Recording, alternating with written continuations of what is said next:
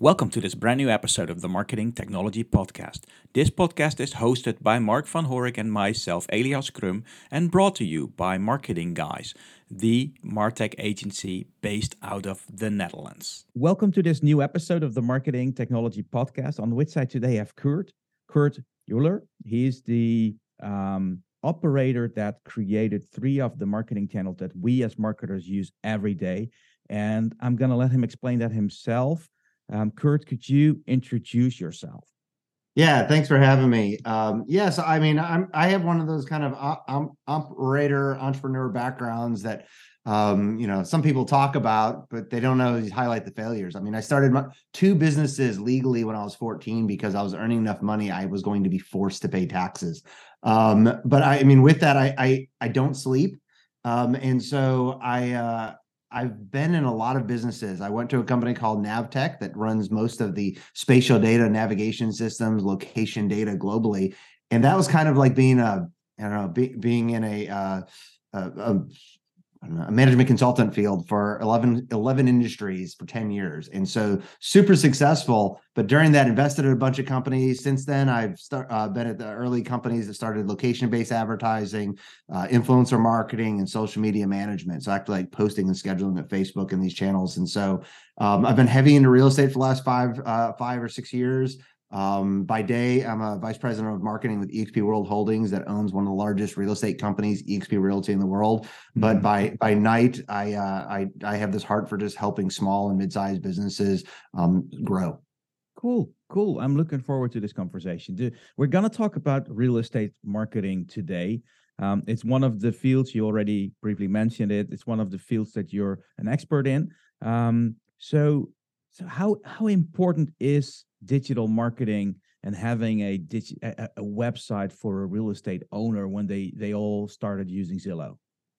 It's it's pivotal for them uh, pivotal for them if they don't want to pay this large commission and in many places it's a percentage of their uh, of their gross commission income to zillow um, the way that zillow's changed. I mean zillow came in different than real estate agents and zillow basically makes $2 billion a year from advertising um, whether it's a commission split or it's paying for clicks and leads um, they're selling consumer information and um, for agents like that's not a good deal for them. There's nowhere else as a marketer that i can think of where i know that if i don't have a website myself like if i'm if i'm running a 15 truck electrical company or i'm running a big saas company that that you know that 90% of the leads that i capture on my website if i'm that big saas company there's nowhere else that 90% of them are going to go to a competitor zillow and that i know that a competitor is going to call them. And so that's huge. I mean, it's it's hugely important for both the agents, but more so for consumers because I don't think consumers know what's happening to their data.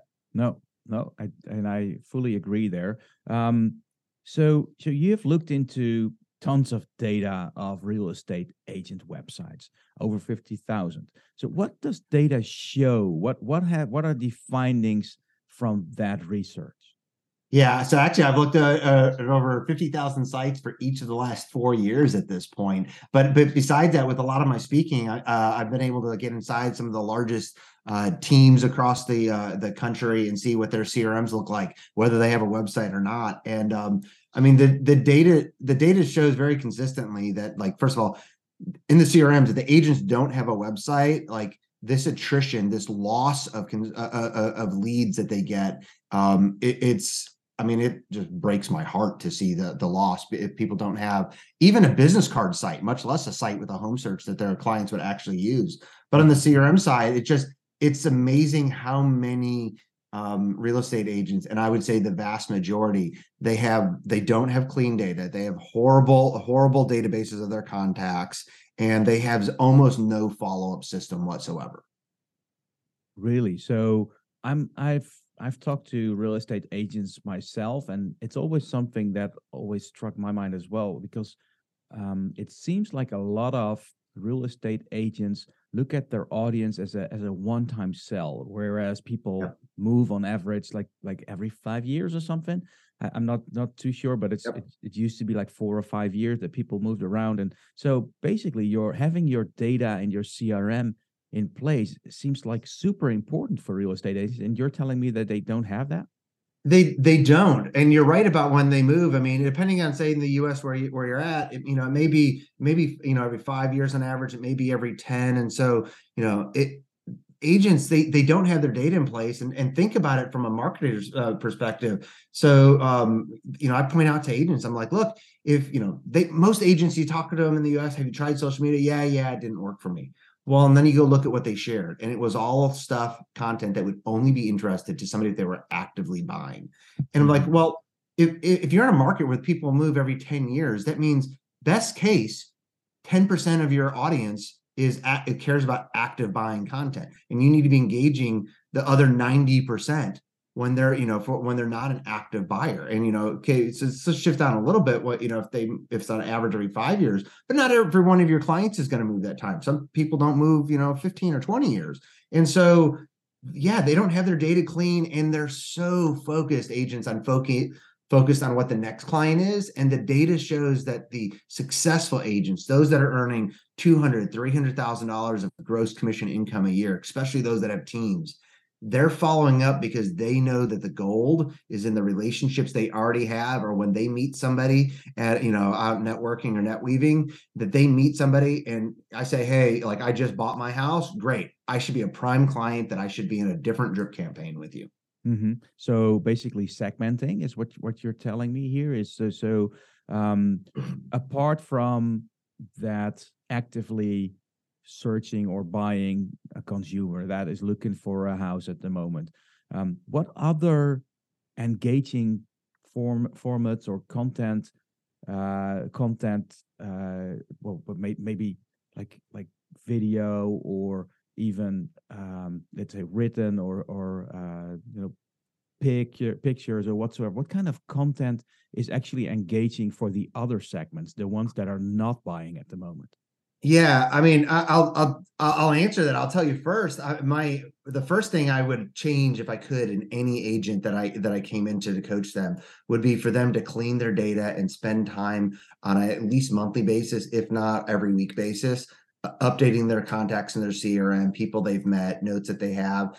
Um, because without it, they're just not going to be able to do the follow up to be able to capitalize on any new content. I mean, nobody, n- none of us, no matter how how slobbish people are at home, nobody washes their clothes and then just throws it into this giant pile in their closet. But that's what ha- that's what it that's what it's like. Imagine trying to go find that suit or that shirt you like. If you're if every piece of clothing you had was on the floor in a giant pile, except for like three shirts that were hung up that's what it's like to try to market with a with, with a messed up contact database and and that's the best example i can think of for what most agents uh, crms look like mm-hmm. um, as far as content there's a ton of content that's actually of interest some i mean for um, the, some of the examples I like to give, and it doesn't matter whether it's video, although I I would default towards video for most people today, but video or long post, um, any of them can be sent out in emails. Is um, you know what's of interest to somebody when they're buying? Hey are you selling homes like mine? Have you sold homes like mine?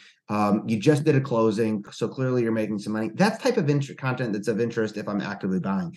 If i'm not i'm still a homeowner or i'm in this community or i'm in my case i'm a business operator. I invest in companies as well. And so um, i have a gentleman he's a mortgage broker in my town and um, he uh, he does videos usually and they're incredible from uh, from getting me interested and he gets so many referrals for me. He did a video on um, hey, I'm help no client information, he which is great for him. I realized 15 minutes after watching this video for him that I had spent 15 minutes of a morning that I was packed full because of the video he put out.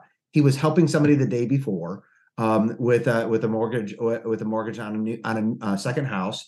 And um, that gentleman uh, was an angel investor like me and had written a $50,000 check to a medical marijuana company out of Colorado or California, completely mm-hmm. legal in those states. But because of that, the banks federally were having issues. And so he was on his like fifth bank trying to do it. And so his thing was very quickly set up in there and goes, Did you think if you ever, you know, you're writing $25,000, $100,000 angel checks, that where you invest or what you do might impact whether or not you could get a mortgage or even a loan for your bank or for your business or something like that. And I'm like, hell no, I didn't know that.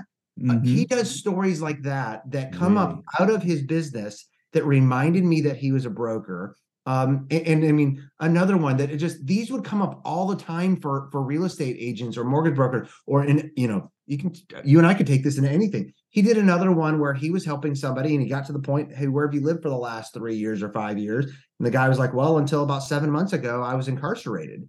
And this and, and so this is somebody coming back out of prison, trying to get his life together, had a job, and um and and he was like, Oh, and so same thing. First Bank didn't have uh, didn't have, have past place he lived, just kicked him out of the system automatically. And this guy is like actually crying when he's telling the video, being like, "This person believes what he did was wrong. He's trying to get back into society. I will get this man, man a mortgage for his house. But imagine what it'd be like to be in this situation, and then just kind of like open up. How do you help people like this? Are you taking times in your life to help people? Because he kind of mentioned he's like, this will probably I will lose money helping this person get a mortgage, but but I will find him a house.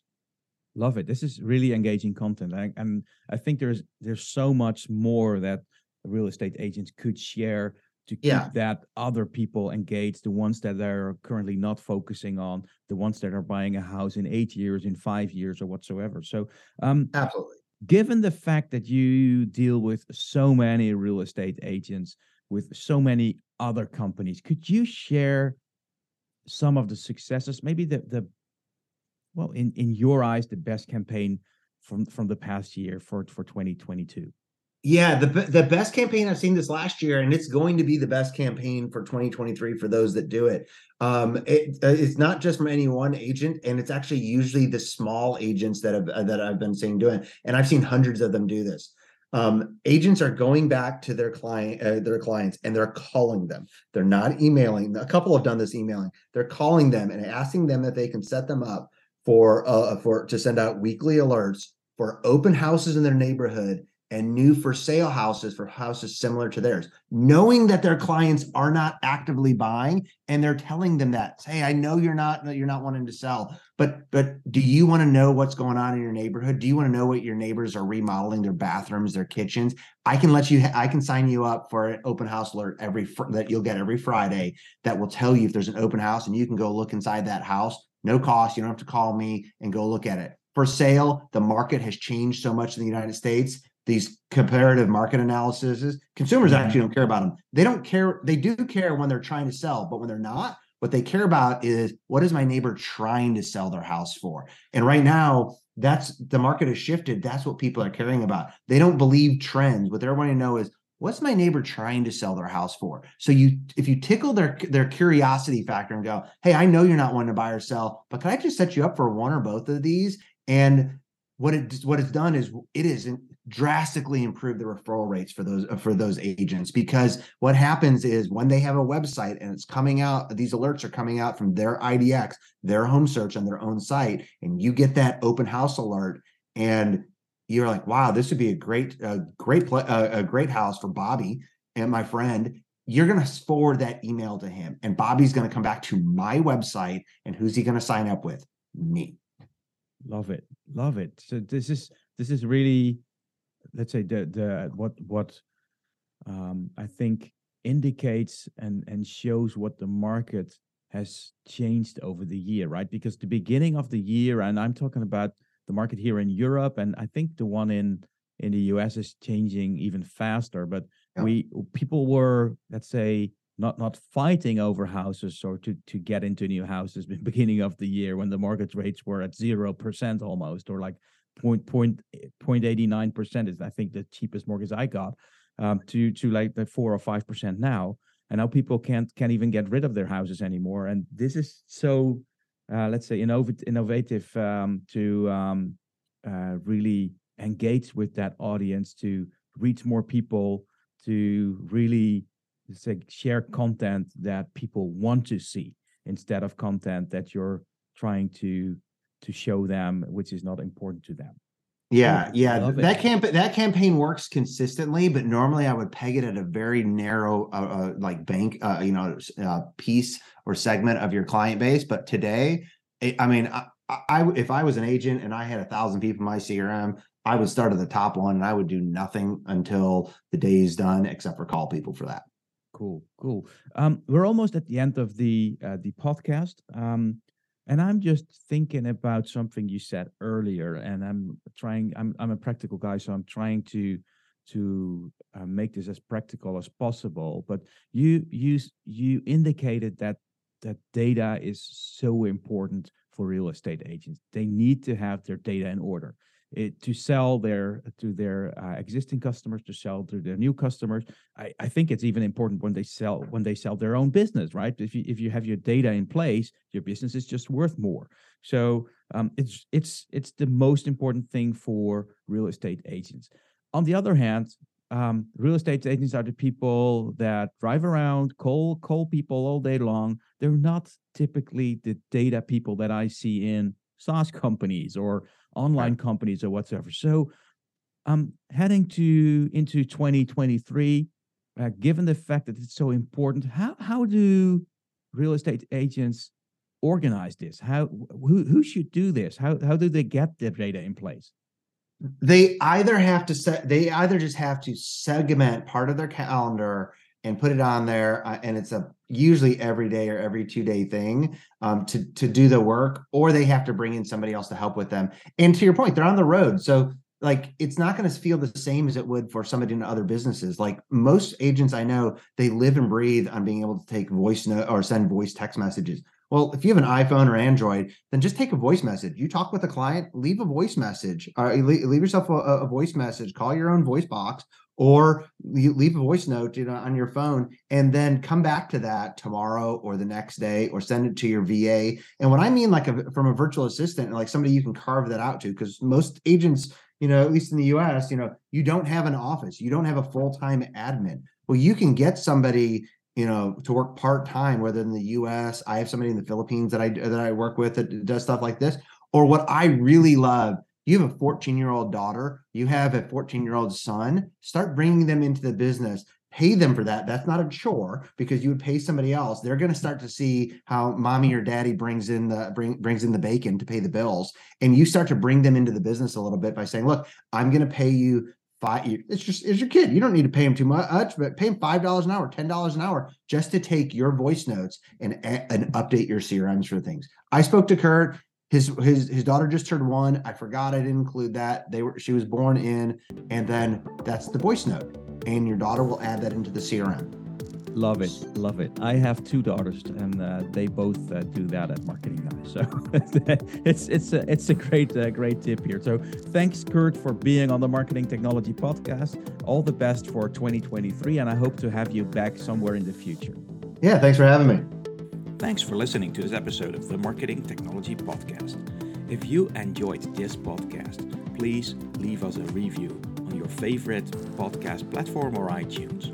Also if you want to be a guest or know someone that should be a guest to our show, shoot me an email on e.crum at marketingguys.nl. Thank you for listening.